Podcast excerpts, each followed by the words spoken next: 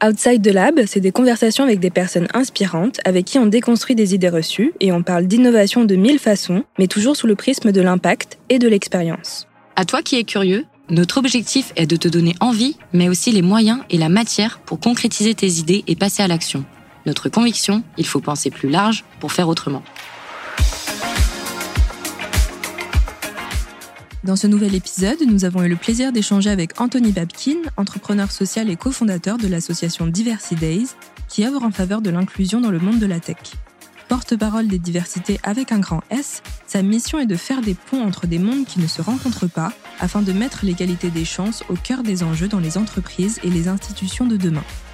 Au travers de sa propre expérience, il met également en lumière l'importance de venir à bout des biais dans le recrutement et de faire évoluer les modèles de réussite. En quoi le numérique peut-il être un accélérateur de diversité? Quel lien entre diversité et innovation? Enfin, quel levier pour intégrer l'égalité des chances dans la culture et la stratégie en entreprise? La réponse à toutes ces questions dans notre conversation. Bonne écoute Salut Anthony, salut Julia. Salut toutes les deux. On est ravis de t'avoir au micro d'Outside the Lab euh, pour cet épisode aujourd'hui. Avant de commencer, je te propose de te présenter. Eh ben enchanté. Moi je m'appelle Anthony Babkin. J'ai cofondé une asso d'égalité des chances qui s'appelle Diversity Days et qui œuvre pour faire en sorte que la tech soit un peu plus inclusive qu'elle ne l'est aujourd'hui. En France, euh, j'ai l'habitude de citer ce chiffre qu'on a sorti d'une étude PwC qui datait de l'année dernière, qui montrait que 39% des boîtes dans la tech avaient déjà discriminé à l'embauche. Donc ça montre que la tech est quand même euh, a beaucoup de choses à corriger. Je dis souvent que la tech a inventé plein de choses lumineuses. Pas caricaturer dès le départ avec le baby foot et, les innovations de rupture ou la disruption, mais voilà, il y a plein plein d'innovations chouettes, mais c'est vrai que sur euh, comment elle recrute et qui elle recrute, elle est pas très innovante. Donc euh, mon rôle, c'est d'essayer de changer un peu les lignes avec euh, l'association qu'on a confondée il y a six ans avec Mounira.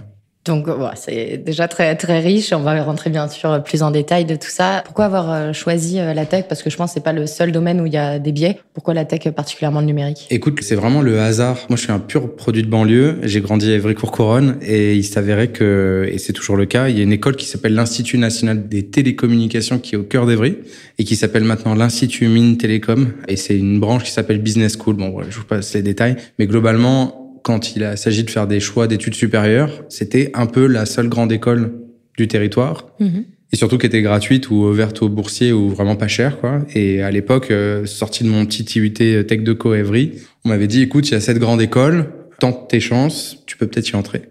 Moi, j'y croyais pas du tout. J'ai un gros passé de mauvais élève, mais il s'avère que je suis rentré dans cette école et j'ai découvert le monde merveilleux des télécommunications.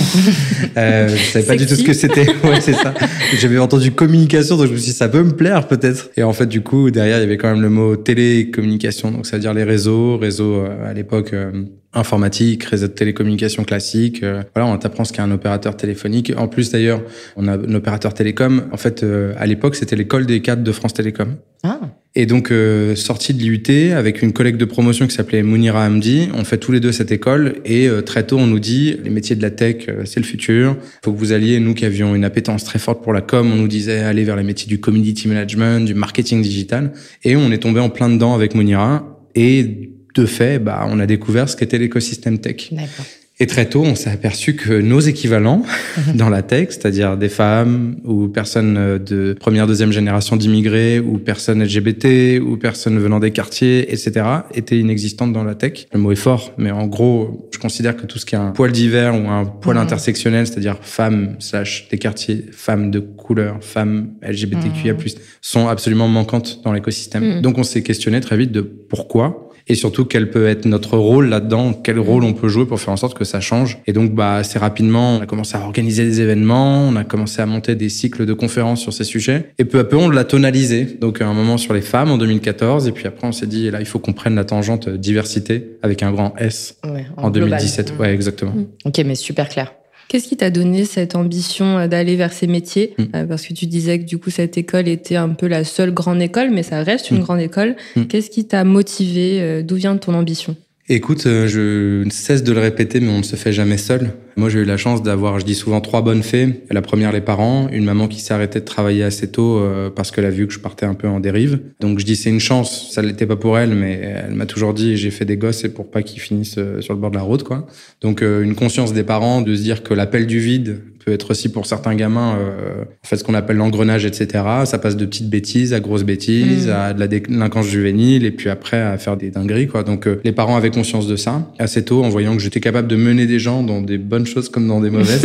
Le leader né. ouais, je sais pas, leader, ouais, ouais, leader euh, peut être, euh, je crois que la définition de leader, c'est entraîner les gens et les soutenir, mais ça peut être aussi pour des mauvaises causes. En tout cas, à l'époque, euh, j'avais tout de quelqu'un qui pouvait faire de mauvaises choses s'il n'y avait pas les parents pour attraper. Deuxième euh, bonne fait pour moi, c'est les assauts d'égalité des chances. Mhm. Euh, à l'époque, je l'aurais pas caractérisé de la sorte, mais en fait, il y avait quand même pas mal de structures associatives qui aidaient les, au cours du soir. Moi, c'était le cas de ma maison de quartier aux Épinettes, donc c'est vraiment euh, des étudiants étrangers en cours du soir qui m'ont aidé à avoir le bac. Donc euh, c'est vrai que tout le discours en ce moment ambiant sur euh, les étudiants étrangers, les étrangers de manière générale, je me dis bah peut-être sans eux j'aurais pas eu le bac. Donc euh, Mhm. c'est vrai que j'ai une Donc il y a vision des un peu. personnes voilà, Ouais. qui t'ont accompagné, euh, qui t'ont marqué.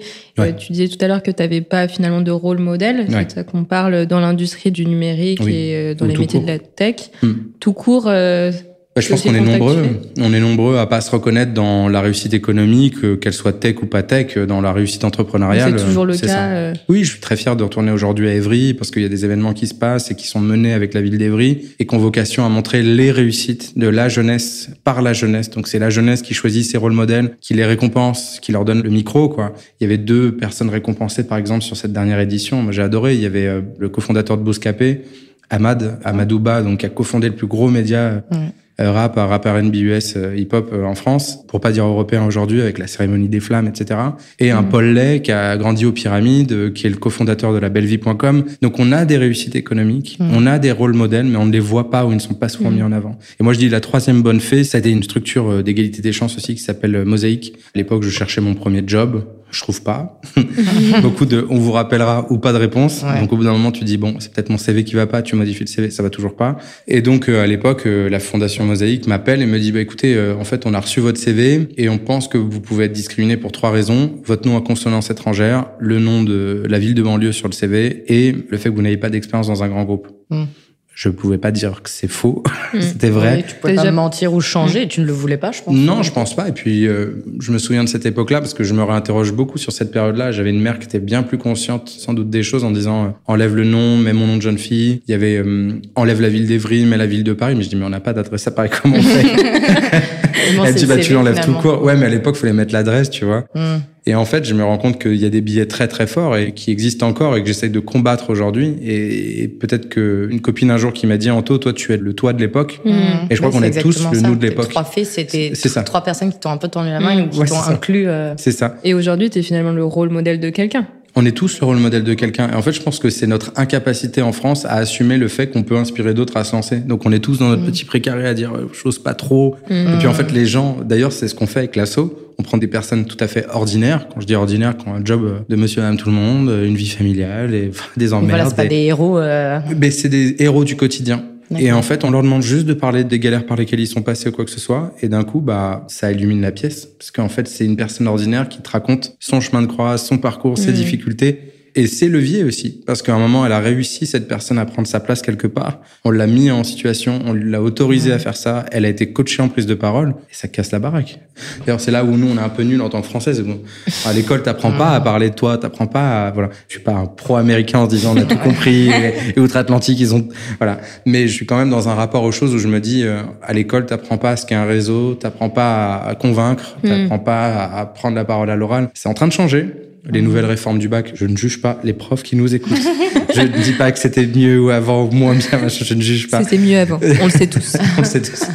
non, mais tu vois, on est passé du par cœur à un moment à aujourd'hui le bac, tu pitches ton grand oral et tu présentes ça devant des profs. Ça évolue et en fait, l'art oratoire, la capacité à convaincre, elle est en train de prendre sa place tout doucement parce que comme d'hab, les petits pas à la française. Mais je trouve ça intéressant qu'on revoie le logiciel quand même. Mm. Et on se Et dit même que de se montrer, de s'exprimer, même à travers euh, que ça passe euh, en général mon travail ou par ce bac-là. Moi, je vous avoue, euh, je ne connais pas ces nouvelles réformes. Enfin, je me suis pas trop, trop intéressée. Ou même par les réseaux sociaux. Enfin, de plus en plus, quand même, on est amené à, à s'exprimer, à parler. Bah là, même au travers du podcast, c'est vrai que bon, plus, j'étais pas à l'aise au départ et, au final, ça voit on s'exprime. Moi, j'aimerais bien revenir un peu du coup sur ton association Diversity Days. Donc, euh, là, pour objectif, voilà, l'inclusion sociale de plein de diversité, donc mmh. Grand S, dans euh, tout ce qui est les métiers de la tech et numérique. Et concrètement, quels sont les deux, trois exemples d'actions que vous menez avec cette association? En fait, je dis souvent qu'on est sur deux jambes. On a nos programmes, c'est-à-dire aider des gens. Et j'ai envie de dire, le narratif commun, c'est comment on redonne confiance aux gens. Parce qu'on voit bien que la plupart des gens qu'on accompagne, ce qui leur manque, c'est la confiance. Je vous dis ça comme si c'était tout à fait logique, mais ça fait cinq ans que j'observe que s'il y avait un dénominateur commun à tout ce qu'on fait, c'est quand même la confiance. Non, je pense que c'est assez cohérent et, on peut tous plus ou moins le vivre. Euh, parce que c'est vrai que, par exemple, si je prends euh, nous, euh, bon, consultantes, mais on a été confrontés aussi à des fiches de poste à rallonge, des offres d'emploi qui demandent cinq ans d'expérience. Donc là, tu as une vraie crise où tu te demandes, bah, est-ce que tu es fait pour ça? Est-ce que... As, bah, dans notre cas, hein, mais où tu as aussi bah, 50 personnes qui sont comme toi, ou 100 ou 200 mm-hmm. par quoi. Ah, et puis en fait, c'est humain de te dire, tiens, on m'a dit non cette fois-ci, une mm. deuxième fois on t'a dit non, et puis après tu t'exclus. Moi je dis souvent, le syndrome de l'imposteur, il tombe pas du ciel. Hein. Mm. C'est qu'à un moment, il y a eu suffisamment de signaux pour que tu te dises, ouais, c'est pas pour mm. moi. Et même quand on te dit oui, après c'est pourquoi on m'a dit oui, est-ce que je suis légitime? Donc il y a plein de questions qu'on se pose et je pense que c'est important de le rappeler. la confiance, donc, qui est le socle de nos programmes, et je vais en parler.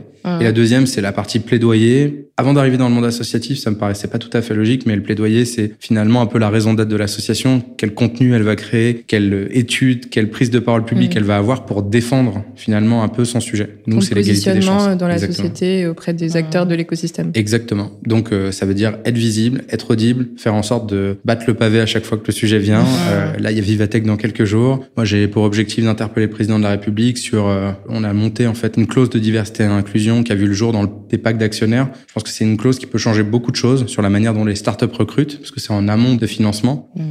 Et j'ai très envie que ça devienne une clause euh, qui soit euh, tout à fait normative dans le monde de la finance. Donc toi, tu incarnes ce plaidoyer, tu je l'incarne, je le co-incarne. On est plusieurs, hein, il y a, on est quatre porte-parole. Et de l'autre côté programme, on a trois programmes. Donc on a un programme d'aide à la reconversion qui s'appelle Déclic numérique. L'objectif, c'est en temps court, en une quarantaine d'heures, permettre aux gens de s'informer sur vraiment quels sont les leviers de la reconversion professionnelle vers les métiers numériques. Quelle formation? C'est quoi les métiers? Combien ça coûte? Est-ce que je peux encore me lancer? Avec quel soutien? Est-ce que c'est adapté à mon handicap, à mon âge, à mon, ma zone en fait, c'est une jungle. Quand les gens s'interrogent sur les métiers du numérique, ils savent pas où ils vont. Hmm. Parce qu'on parle du numérique, nous, euh, dans les petits cercles parisiens ou grandes euh, entreprises comme quelque chose tout à fait euh, normé, logique, etc. Les métiers du numérique, pour beaucoup de gens, c'est une jungle. Hmm. Et c'est quelque chose où les gens, peut-être une des vertus du Covid, il y en a pas 50, mais il y a peut-être celle-là, c'est une prise de conscience sur le fait que les métiers vont changer. Et que peu importe son niveau d'âge, il va falloir se reformer. Oui, et mm. se former, même si c'est pas pour changer complètement, complètement. Pour, une reconversion. Se remettre au niveau. À minima, se remettre au niveau. Il y avait une étude de Emails Connect qui montrait que 75% des offres d'emploi nécessitaient aujourd'hui une compétence numérique. Donc ça devient quand même très central. Deuxième chose, c'est euh, nous, on a un programme, donc ce premier programme sur la reconversion professionnelle, on va annoncer demain les 10 000 demandeurs d'emploi accompagnés avec ce programme-là, donc euh, c'est une chouette nouvelle. On a fait 14 éditions en région, 300 ateliers, 500 bénévoles, enfin un truc euh, vraiment. C'est combien de, de, programmes par année On a fait entre 5 et 6 programmes par an. Ah ouais, c'est ouais. costaud. Bah, en fait, ce qui était difficile, c'était d'arriver à chaque fois dans un nouveau territoire, rassembler tous les acteurs de l'emploi ou du numérique, tous, j'exagère, hein, tous ceux qui voulaient venir. Parce qu'en plus, dans des périodes, euh, enfin, qu'on a connues ces deux, trois dernières années, il y avait pas mal de choses qui nous ont empêchés de voir large, que ce soit pour réunir les gens en physique. Enfin, voilà, je vous passe les détails. Mais donc, euh, ça a vraiment bien fonctionné. On a une mesure d'impact qui nous montre qu'on multiplie presque par trois mmh. le retour vers la formation des personnes qu'on a sensibilisées. Ouais, c'est conséquent. Donc, euh, bah, ça veut dire qu'il y a un quart de nos participants qui, dans les trois à six mois, ont repris la route des études. Donc ça veut dire que sur les 10 000 personnes, il y en a 2500 qui ont repris la voie de la formation. Oui, c'est ça, c'est parce que vous leur promettez pas non plus monde ces merveilles en disant qu'en 40 heures, vous êtes mmh. formé et vous pouvez demain euh, Non, non, c'est ça. Mais c'est ça qui est génial, c'est vraiment leur mettre sur le chemin. C'est ça. Il y a un vrai impact et en fait, c'est le nerf de la guerre pour nous, acteurs associatifs. Hein. Sans impact, euh, on a enfin notre raison d'être, voilà. mais c'est vrai qu'il y a beaucoup de gens qui euh, ont des beaux discours aujourd'hui et qui n'ont pas forcément l'impact qu'il mmh. faut derrière pour mmh. être légitime. Ou des résultats. Oui, après, en fait, quand tu deviens un acteur qui est financé aussi par des mécènes à la fois privés et publics, tu as un devoir déjà juste de reporting, mais aussi, bon, moi, j'ai un enjeu tout simple, c'est quand je me lève le matin, je me demande euh, ce à quoi sert ma structure, tu vois. Donc euh, c'est très rationnel, mais tu fais le bilan au bout de deux ans, et puis les chiffres auraient pu être. Euh, et quand c'est les équipes stade de Pôle Emploi qui nous disent voilà, on a interrogé 2500 personnes sur les 2500 personnes par rapport à un échantillon équivalent, il y en a trois fois plus chez vous qui reprennent la route des études. Pour nous, c'est génial. Mm. Ça veut dire qu'on est un vrai déclencheur pour les gens. On leur redonne confiance dans, dans ce qu'on entend, dans les retours qu'on a. Il y a des gens qu'on a sortis de l'isolement parce qu'on a fait beaucoup de choses à distance. Moi, ma grande crainte, c'était de dire est-ce qu'on va perdre des gens ou pas? Et en fait, on en a retrouvé d'autres. Personnes en situation de handicap moteur, personnes qui n'avaient pas les moyens de se déplacer, personnes agoraphobes, personnes qui avaient perdu aussi, rompu un peu le lien social avec l'extérieur. Mmh. Donc c'est fou comme euh, aussi la tech mis au service de l'emploi peut être un super levier. Deuxième programme, c'est notre programme d'aide aux entrepreneurs. Je fais très vite, mais on a accompagné 300 entrepreneurs de la tech et à impact. On cherche que des gens qui sont derrière les radars, c'est-à-dire euh, là la dernière promotion était à Évry-Courcouronne, juste avant à Saint-Ouen, celle euh, actuelle à Bordeaux. On va les chercher en région, c'est des petites cohortes. J'étais avec une cohorte hier, ils sont une quinzaine. Il y a tout dedans. Il y a une personne réfugiée, il y a une personne en situation de handicap, il y a une personne, enfin il y a à peu près tout. Tous portent des projets tech et impact, donc ça existe. Parce que souvent, on, on nous disait, mais vous cherchez le mouton à 15 pattes, c'est vrai, Mm. mais on trouve. Comme quoi, quand on va, on cherche un peu, on va. L'aiguille dans la botte de foin. Oui, et puis d'un côté, faut, le fait que ce soit un peu niche, au moins tu as justement un peu ce côté. Un vivier, euh, ouais. ouais. Et ça montre aussi que le secteur est porteur et que c'est pas Mm. réservé en fait à une partie de la population qui aurait fait des grandes écoles, etc. Mm. En fait, les idées sont là, les porteurs de projets sont là, les financements sont absents, la confiance en soi est parfois à renforcer parce qu'à force de se prendre des portes, voilà. Mm. Et encore hier, moi, j'étais à essayer de convaincre des gens qui ont leur place, mais ils me disent voilà, je rentre dans un événement, je suis la seule femme de couleur, je me retrouve dans un événement, je me retrouve mal à l'aise parce que bah, finalement, je me dis est-ce que j'ai ma place ici, est-ce que voilà. Et quels conseils tu leur donnes justement pour retrouver confiance et soit aller vers tes programmes, soit euh, se lancer euh, dans d'autres formations ou euh, avoir le courage de prendre la parole sur des événements? J'aimerais avoir le conseil absolu, Enfin, ça dépend de la, la personne, recette miracle. forcément. Mais euh, en fait, le, le, le- Peut-être le- tirer de toi de ton expérience aussi. Oui, mais euh, déjà, je suis pas une personne de couleur et je suis pas une femme, donc euh, je veux pas parler en leur nom et je veux surtout pas, euh, voilà. Non, non, mais Merci, Non, mais- c'est très appréciable. non, non, mais je veux pas mettre. euh, on- moi, j'ai vécu plein de types de discrimination et je suis pas là forcément pour en parler, mais je suis plutôt là pour euh, redire aux gens. En fait, va falloir forcer un peu le destin. Donc, typiquement, hier, on a fait un atelier très marrant. Donc, euh, je leur fais une heure sur du networking. Je pensais jamais théoriser les trucs que j'ai fait sur le networking, mais il faut croire que ça m'a aidé dans la vie. Donc, je leur donne des choses qui sont très opérationnelles, très pratico-pratiques. Et donc, je leur dis, vous êtes par groupe de quatre. Donc, euh, il y a 120 heures de programme. Je suis un des intervenants. Il y a plein d'autres briques, Mm. etc. Mais je donne cet exemple-là parce qu'il date d'hier et j'ai trouvé cool. Je leur ai fait un exercice où ils étaient quatre. Il y en a un qui jouait le ou la présidente de la région. Et donc, il fallait absolument qu'ils arrivent à obtenir les coordonnées et l'attention du ou de la présidente qui est très fatiguée et qui Mm. doit partir. Mm. À ses côtés, il y a un qui joue le ou la conseillère et de l'autre, la personne qui va un peu l'empêcher. Ouais. Et lui doit rentrer dans un cercle où ces trois-là sont en train de parler de manière très rapprochée. Et c'était très drôle parce que hier, il jouait trop trop bien le rôle soit de la présidente ou du président qui snob, soit de celui qui veut vraiment le forceur ou la forceuse. Et du coup, c'était chouette parce que chacun avait sa technique. Monsieur, non, madame la présidente doit partir. Euh, oui, mais s'il vous plaît, je dois- oui, mais vraiment, elle est très fatiguée. Et donc, euh, je leur montrais comment vraiment s'imposer et comment ouvrir le cercle. Ouais, de se Et mettre donc- dans les pompes des autres. oui, hein. c'est ça. Et donc, bon, bah, ça, c'était très ludique, pratico-pratique. On a même bien rigolé parce qu'il y en a certains qui en faisaient trop. Je vous ramène chez vous. c'était très drôle. Mais du coup, du coup, j'étais là, non, là, je pense que tu forces de ouf. Attention. Mais ce qui était chouette, c'est que c'était des exercices de mise en confiance. Et en fait, parce qu'ils ont tous vécu un moment, une forme de mépris, une forme d'arrogance, ou une forme de message de fond qui dit, t'es pas chez toi, quoi. T'es pas invité à la fête, quoi. Mm. Et moi, je leur dis, en fait, la seule manière de rentrer dans le cercle, ça va être de forcer le destin. Parce que, concrètement, si on regarde aujourd'hui les écosystèmes tech français, ils sont vachement dans l'entre-soi. Et je considère pas que d'ailleurs que ces communautés le veulent forcément. C'est qu'en fait, elles se sont créées de la sorte. C'est parti des grandes écoles, des incubateurs, Mm. euh, des cercles économiques qui avaient euh, de quoi investir de manière un peu euh, en amont dans la tech. Et en fait, ça crée une forme de reproduction sociale. J'embauche mes potes d'école de commerce ou d'ingénieurs qui embauchent les mêmes, qui C'est vrai que sans le vouloir aussi, on rentre dans le système. Hmm. Moi, j'ai fait euh, hein. un lycée euh, bon privé, mais en province, Mm, et on mm. m'avait jamais parlé de la prépa. Ouais. Et euh, je suis allée euh, dans deux trois salons et c'est là que j'ai entendu parler de la prépa, j'en parlais autour de moi. Finalement sur ma promo, on était deux trois et en fait, c'est vrai que quand tu rentres ensuite dans l'engrenage prépa, école de commerce, bah tu reviens pas parler dans ton lycée en fait pour dire euh, bah voilà ce que j'ai fait, euh, voilà où j'en suis et vous pouvez le faire euh, et, et les portes qui vous sont ouvertes sont pas seulement celles Bien de l'école de médecine ou du DUT, euh, Mm. vous pouvez y aller. Et c'est vrai qu'on s'en rend pas compte mais là euh, Il y a des barrières invisibles. Oui, ouais, il y a des barrières invisibles. Et l'information reste le Graal. La plupart de ce qui manque, c'est ce que je disais tout à l'heure sur le programme d'aide à la reconversion ou sur le programme aux entrepreneurs, c'est que parfois, il y a des programmes qui leur sont destinés, il y a des aides publiques qui existent, il y a tout un tas de dispositifs existants, et les gens n'y postulent même pas en considérant que parfois, soit ils se disent, bah, c'est peut-être pas vraiment fait pour moi, hmm. alors que c'est écrit en gros, où ils se disent, il y a peut-être une arnaque, ou on va peut-être me la faire à l'envers, ou c'est peut-être pas adapté. Et donc, en fait, bah, c'est hum, parfois il y a une expression que j'ai beaucoup aimée sur le handicap, lorsqu'il y a un rapport qui a été remis récemment sur l'accessibilité, et qui disait quand vous le faites sans nous, vous le faites contre nous. Et en fait, je pense que c'est la même chose sur les questions sociales ou sur les questions des minorités, etc. Il y a beaucoup de programmes qui ont été pensés pour des talents des mmh. quartiers ou pour des ruralités, etc., mais qui ont été pensés sans les gens Hmm. auprès desquels c'est adressé. C'est la même chose sur les questions du genre. C'est question du genre pour les femmes, mais sans les femmes. C'est non, j'aime bien. Euh, j'ai une petite question parce que du coup, dans Diversité, vous êtes sûrement un peu propulsé, poussé hmm. par des partenaires, donc des grandes entreprises partenaires.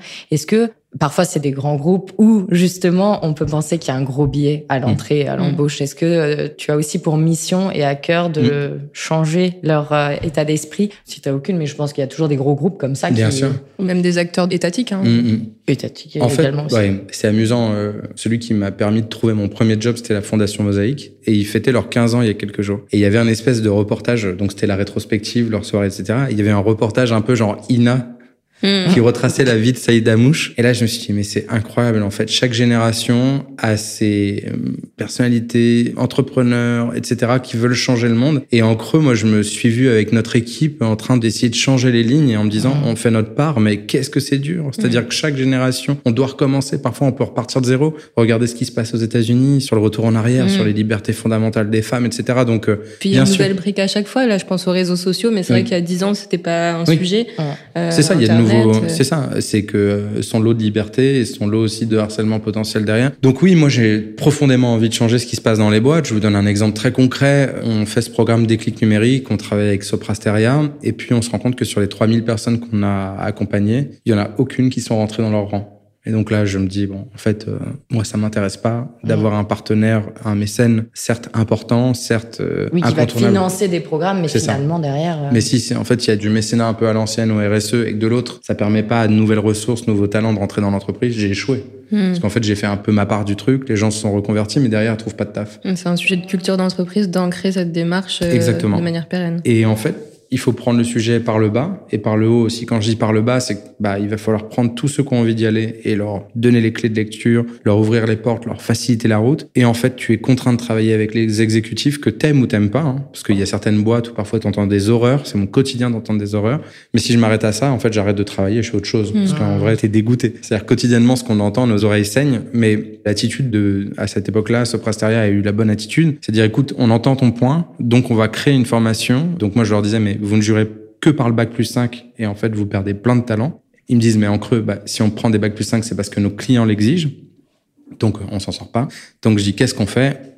On crée une formation qui permet aux gens de se requalifier en bac plus 5, donc reprise d'études sur un an et demi, deux ans. On crée un cycle avec une école d'ingénieurs pour que ça fasse, voilà. Et là, d'un coup, bizarrement, bah, on trouve euh, un ancien chauffeur Uber, on trouve une ancienne euh, assistante maternelle. Donc il y a chacun qui s'est adapté et un, un effort d'un côté, mais ça. ils peuvent pas non plus être à l'encontre de ce que eux peuvent vendre. Bah, des normes de leur marché, pas exactement. Non plus dans le monde des bisounours. Et puis, euh, en tout cas, moi aujourd'hui, je considère que j'ai pas suffisamment de pouvoir, on n'a pas suffisamment de, je sais pas. Et puis de toute façon, c'est pas un acteur qui peut retourner la table. C'est parce qu'à un moment, il y a un consensus donc euh, voilà, en tout cas, ce qui est sûr, c'est que pouvoir convaincre un groupe comme Soprasteria de dire on fait un pas de côté, on ouvre une formation spécifique, mmh. on recrute différemment, et tiens, d'un coup, ah, on a une personne en situation de mmh. handicap. On a des femmes voilées, on a des personnes euh, qui ont des parcours euh, moins linéaires. Et ça, ça fait du bien parce que moi, je me dis, en fait, il est temps que ces jobs, ils s'ouvrent, ces entreprises s'ouvrent. En fait, ce sont des leaders mondiaux. Ce seront les leaders mondiaux aussi de la tech demain mmh. et, les principaux recruteurs français.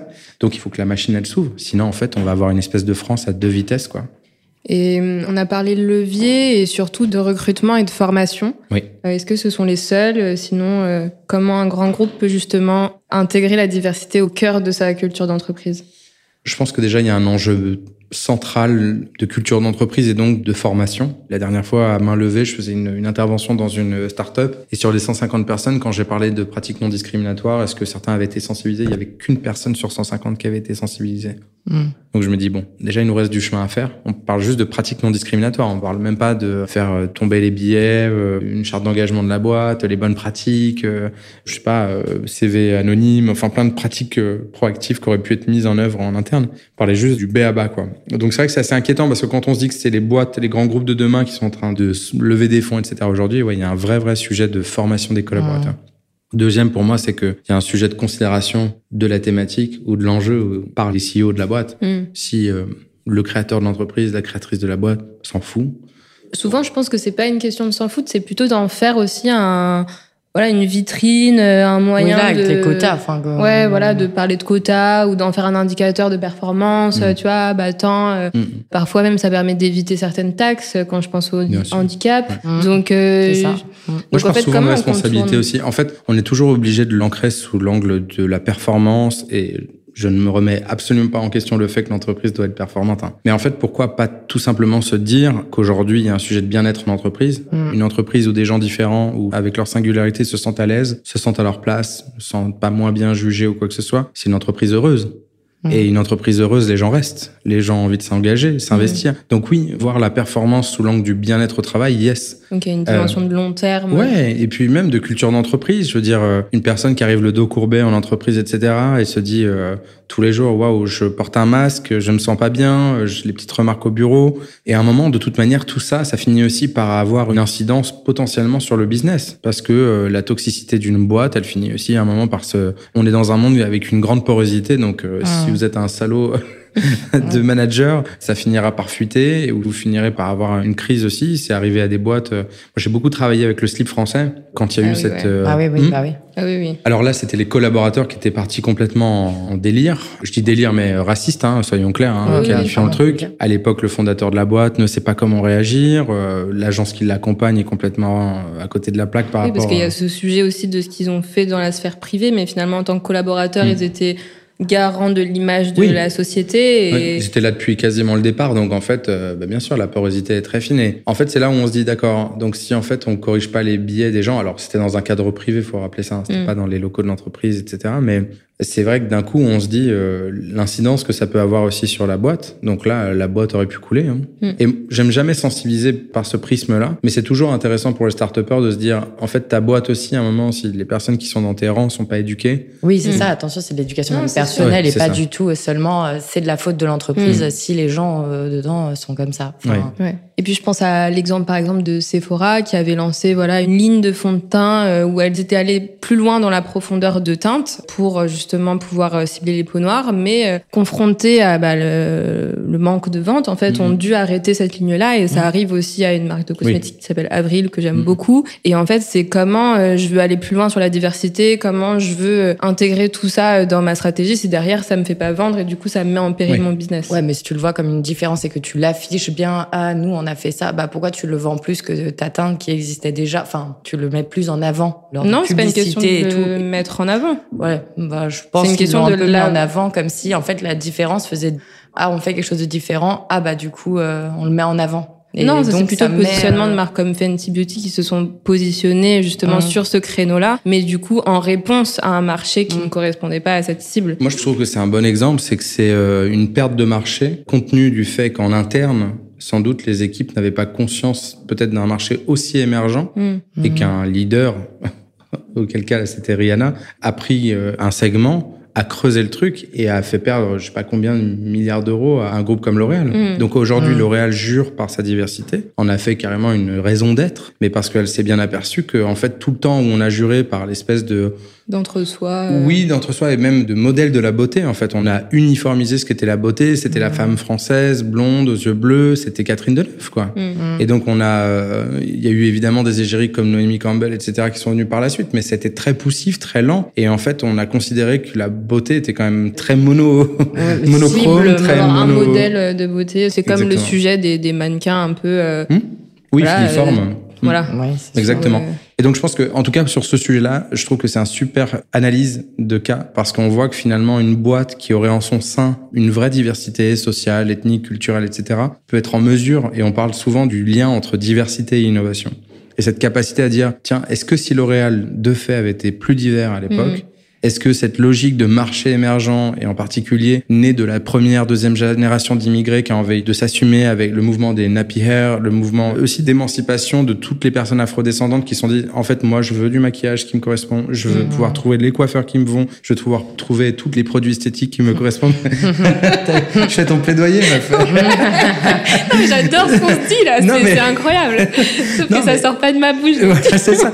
Non mais c'est du bon sens, c'est du bon sens et on pourrait dire la même chose sur les personnes, euh, je sais pas, première, deuxième génération euh, maghrébine immigrées en France, etc., qui ont les mêmes euh, désirs aujourd'hui. Je vois Evry Courcouronne, moi je remettais un prix à une des entrepreneuses à Evry elle a monté un commerce de tout ce qui est fruits, mhm. produits exotiques, etc. Mais elle réinvente le petit commerce qu'on a tous connu en bas de chez toi, qui vend un peu de tout. Et bon, tu sais pas d'où viennent les produits. Donc elle, elle veut être beaucoup plus éco-responsable, etc. Et je kiffe l'idée qu'on puisse réinventer ce genre de petit mhm. commerce et qu'il y ait une nouvelle génération qui saisisse des nouvelles problématiques, d'où viennent les produits éco-responsables, qui fasse ça bien, quoi. Et donc, oui, je pense que si par exemple Carrefour ou d'autres grands groupes avaient le nez creux, ce serait plus que juste le truc épice du monde, le petit rayon. Non, il y aurait sans doute des endroits où on trouverait des produits, même que d'autres gens, d'autres cultures ont envie de découvrir.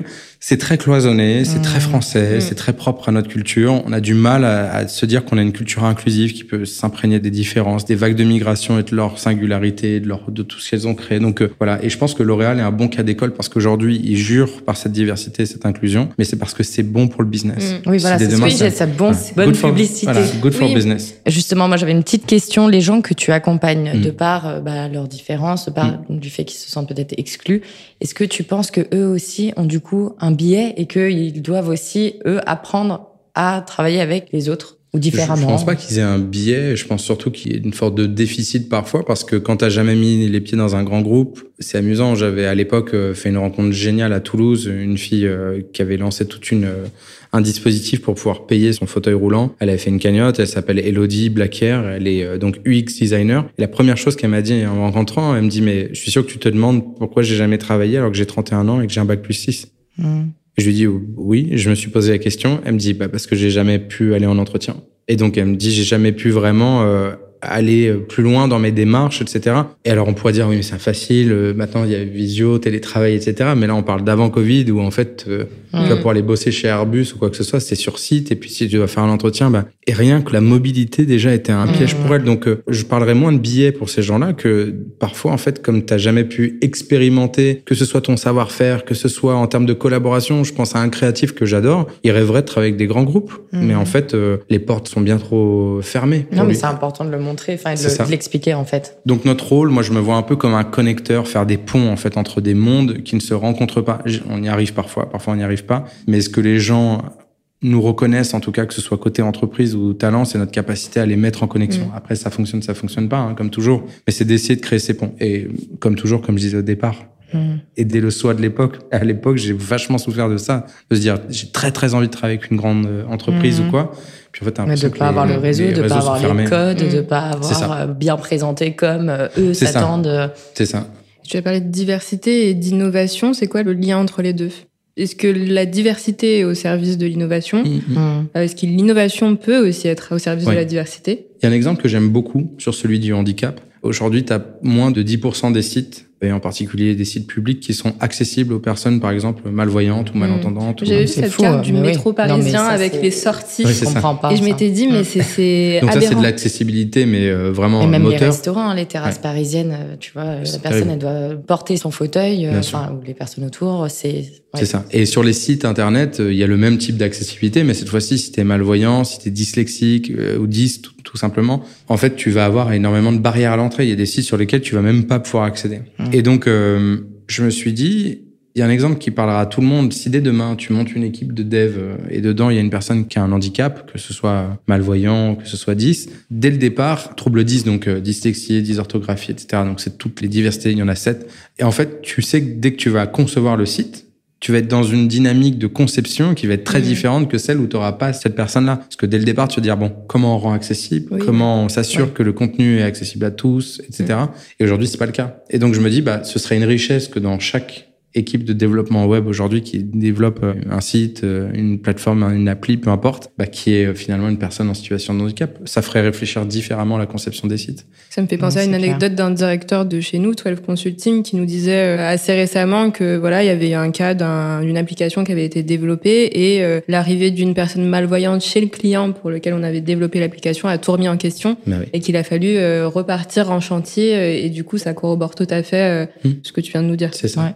Hum, Là, j'ai pris l'exemple du handicap. J'aurais pu prendre quelqu'un qui est issu de la première, deuxième génération, voire troisième génération d'immigrés, je sais pas, maghrébine, qui parle l'arabe, qui arrive dans une équipe. Tiens, il y a un marché émergent. Tiens, on te met dessus. Ah, bah, tu parles l'arabe. Génial, parce que là, le prochain client, c'est un mmh. boum, il chope le grand compte. Il y a la boîte qui s'étend. En fait, c'est source d'innovation, euh, de plein de choses. De richesse, en fait, et de, d'apprentissage. C'est ça. Et j'ai pas de stats aujourd'hui sur la maîtrise ou non de l'arabe, mais on le voit, le nom à consonance étrangère maghrébine est un facteur encore plus que n'importe quel autre euh, nom euh, patronyme euh, étranger.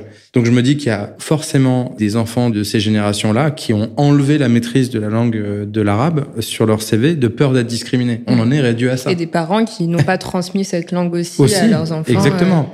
Et qui considéraient que c'était pas forcément un patrimoine culturel à cette époque-là, qu'il fallait absolument s'intégrer et donc gommer toute forme d'aspérité, de différence, de patrimoine culturel. donc c'est un gros gâchis si tous les pays du Moyen-Orient euh, voilà, prennent encore plus d'ampleur, tout d'un coup, ça devient, est-ce que ça deviendra, waouh, On voit que une compétence euh, qu'il faut avoir? Oui, c'est le rapport opportunité, pas opportunité. Une fois que ça nous arrange d'aller vers ces marchés-là. Mais c'est triste de se dire, est-ce que l'humain, du coup, est fait comme ça, un peu de façon opportuniste, Je pense que la France, particulièrement, est quand même très fermée sur ces mm. sujets. On voit tous nos voisins, que ce soit les UK, les pays nordiques, etc., qui ont été dans une dynamique très différente. Et c'est dommage, parce qu'on perd énormément de valeur par rapport à ça. Surtout quand on voit le développement économique accéléré de l'Afrique.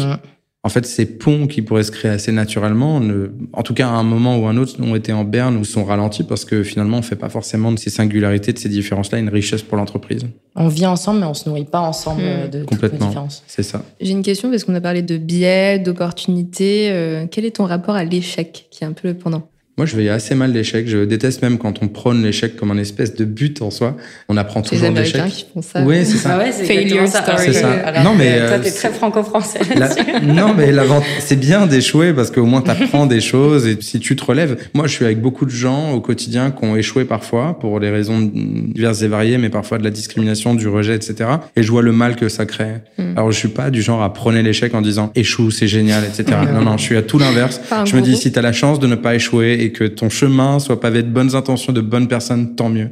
Mais l'inverse, c'est aussi vrai, c'est-à-dire quand tu vois à quel point euh, l'échec peut mettre des personnes dans des situations d'exclusion, de doute, de manque de confiance en eux, et après de situations plus compliquées, d'exclusion sociale ou de précarité, etc., c'est terrible. Il y a des gens que nous, on n'adresse pas, ou voire que l'État n'adresse plus, Mm. Parce qu'en fait, ils sont en dehors des radars. Ce qu'on appelle mm. d'ailleurs euh, dans le langage social les NIT, c'est-à-dire ni diplôme, ni expérience, ni première euh, expérience professionnelle, euh, mm. ni emploi. Donc en fait, c'est des gens qu'il faut rattacher les wagons, mais que notre système a exclu. Donc non, l'échec, je me dis, si tu réussis, si tout le monde te dit que c'est bien et que ça t'encourage, etc., c'est mieux. Et toi, aujourd'hui, est-ce que tu considères que tu as réussi? Est-ce que tu as été au bout de ce que tu rêvais d'accomplir quand tu rentrais dans ton école Dans le monde professionnel. Il y a quelque chose qui m'a beaucoup rassuré professionnellement, c'est de voir que j'étais capable de prendre ma place dans un poste de direction.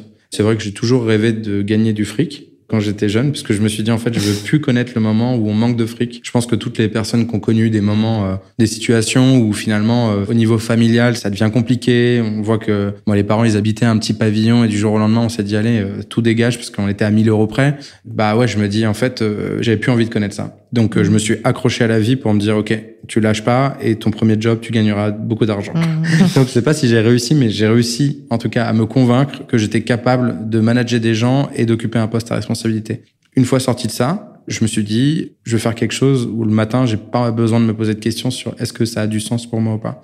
C'est plus facile à dire qu'à faire parce que ça suppose déjà d'avoir combattu le syndrome de l'imposteur qui nous colle à la peau quand t'as pas les parents qui mmh. sont chefs d'eux ou qui n'ont pas fait un bac plus 15, etc., ou qui ont le réseau. Donc, euh, je considère pas avoir réussi, mais l'avantage surtout du domaine auquel je m'attaque, c'est qu'en fait, c'est l'Himalaya, c'est une petite colline par rapport au sujet de l'égalité des chances. Mmh. L'égalité des chances, c'est Mars. Pour y arriver, il faut. C'est vrai que toi, t'as un petit peu. C'est une grande euh, mission. Mmh. Donc en fait, on fait notre part chacun d'entre nous. Saïd Amouche, dont je parlais tout à l'heure, pour moi c'est un grand frère. Euh, je veux dire, il a plus de 50 ans, ça fait 15 ans qu'il fait ça. Quand je vois ce qu'il a accompli, c'est déjà génial mais c'est finalement une goutte d'eau dans l'océan. Alors imagine ce qu'on est nous, qui mm. avons à peine 5 ans et qui sommes 10 fois moins grands que lui. Mm. Donc en vrai, je, ça pousse à l'humilité, franchement, de mm. travailler sur les sujets d'égalité des chances, parce qu'en fait, tu fais ta part, et même si tu fais plusieurs milliers de personnes que t'accompagnes, que t'aides, etc., ce sera toujours ça par rapport à la montagne que c'est, quoi. Mais le faire dans un secteur en particulier, je trouve que ça démultiplie encore plus l'impact que tu peux avoir et ça te permet au moins de te dire, bah voilà, à l'échelle de ce secteur, je suis capable d'identifier les, acteurs, euh, les rouages et, de me dire, euh, voilà, petit à petit, j'y vais et je casse les barrières euh, les unes après les autres. C'est vrai. Non, c'est l'avantage de s'attaquer à un secteur et surtout celui de la tech où en fait, il y, a tout à corriger. Et assez euh, rapidement, euh, Diversity Days, du coup, et tout ce qui est inclus euh, donc, dans cette association, c'est pour toi demain, c'est quoi? Bah, Demain, c'est de continuer à avoir autant de bénévoles et partenaires impliqués. Je le répète à, à chaque opportunité que j'ai d'en parler, mais la richesse de l'association et des associations en France, c'est de pouvoir s'appuyer sur des personnes qui ont tout juste envie de s'engager. Mmh. Encore hier, il y a quelqu'un qu'on devait avoir dans nos programmes qui me dit écoute, euh, j'ai coulé ma boîte donc euh, c'est mort. Une semaine après, il m'écrit en me disant j'aimerais bien être bénévole dans l'assaut. Tu vois, je trouve ça ouf. Mm. c'est tellement des messages, euh, je sais pas, c'est encourageant de se dire que bah voilà, il y a des gens qui trouvent que notre taf il est utile et je parle de nous, mais comme plein d'autres associations et de se dire ok, comment d'autres font leur part? Et comment dans cette société où qui a quand même mis le la question de l'argent au cœur, hmm. l'entraide n'est pas complètement quelque chose de. J'ai parlé d'argent juste avant. Je tiens, à faire un lien. Je tiens à faire un lien parce que je tiens à vous dire que n'importe quel enfant dit transclasse mm. a envie de s'élever dans la société. Je remettrai jamais ça en cause. Il y avait une stagiaire qu'on avait eue. Je disais, mais il faut que tu prennes un métier qui a du sens et tout. Elle me dit, mais Anto, t'as oublié? Elle me dit, Anto, t'as oublié? Je t'ai dit, ouais, c'est vrai.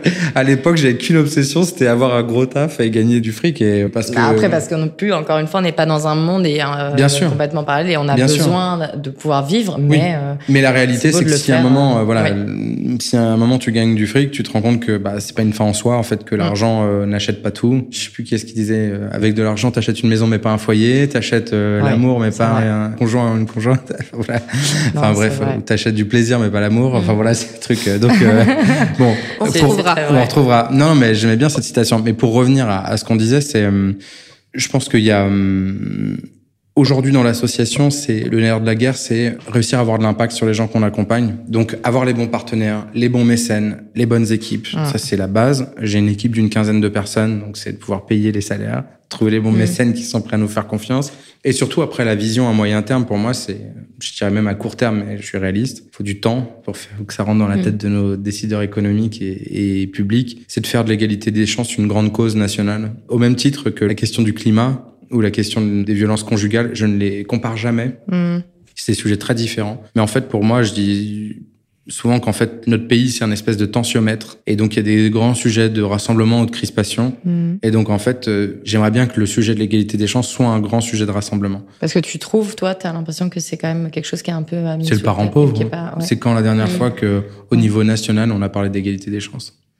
Donc en fait, c'est de dire comment on rassemble sur ça et surtout comment on fait en sorte que des fils et filles d'ouvriers, des personnes qui n'ont pas forcément les réseaux prennent leur place dans la société. Je pense qu'une société où il y a de la mobilité sociale, c'est une société heureuse. Une société où il y en a plus, c'est qu'en mhm. fait, tu condamnes des gens à être euh, finalement ceux qui servent, ceux qui sont au service d'eux et euh, ceux qui sont en position de décision, etc. Et je pense que cette société-là, avec un peu l'éclatement de la classe moyenne, en vrai, tu as de moins en moins de gens qui sont dans cette petite classe moyenne. Donc le risque, c'est une forme de délitement de la société. Donc je crois que la tech a ce pouvoir-là d'avoir des gens qui s'émancipent aussi via cette compétence, mhm. parce qu'en fait, c'est des compétences qui sont plutôt bien payées, si t'es un petit crack ou un petit génie là-dedans, bah tu as moyen de prendre ta place. On te juge moins sur ton mm. diplôme que ah ouais. 42, on a une très belle illustration. 42, mm. c'est l'école la plus reconnue. Mm. Et en fait, tu regardes, c'est des gens euh, qui n'ont pas vraiment de diplôme à l'issue. Ils ont. C'est vrai. Et surtout, tu vas former des gens et tu vas inclure des gens sur un secteur qui est porteur et qui a de l'avenir. C'est vrai que tu commences pas à vendre sur la base de du rêve aussi, euh. pour un truc qui, à un moment donné, va couper. Complètement. Et puis surtout, ces gens-là sont aussi euh, évalués et pris en compte sur la base de leurs compétences mm. plus que par leur origine euh, sociale, euh, ethnique. Oui, quelque chose qui est valuable. De manière tangible. Oui, voilà, c'est ça. C'est une compétence. non, mais c'est super intéressant. Enfin, on te remercie beaucoup de, de nous avoir parlé de tout ça et de mettre voilà, en lumière une cause très importante. Pour clôturer ce podcast, on a deux petites questions signature. Donc la première, que veut dire pour toi penser plus large et faire autrement? Penser plus large et faire autrement? Spontanément, moi, ça veut dire faire des gens en collectif et faire avec des gens qui me ressemblent pas. J'ai toujours appris euh, des gens qui me ressemblent pas plus que ceux qui me ressemblent. Et je crois que c'est presque une raison d'être pour moi. C'est de dire euh, toujours m'entourer de gens qui pensent pas comme moi hum. pour m'assurer que derrière, euh, la fête soit plus inclusive derrière. puis on fou, puis on rit, mais pas tous, pas tous pareils. c'est ça. Plus on est de fous différents, plus on rit. Et tu avais une deuxième question. La deuxième question, c'est s'il y avait une idée reçue que tu aimerais déconstruire, quelle serait-elle?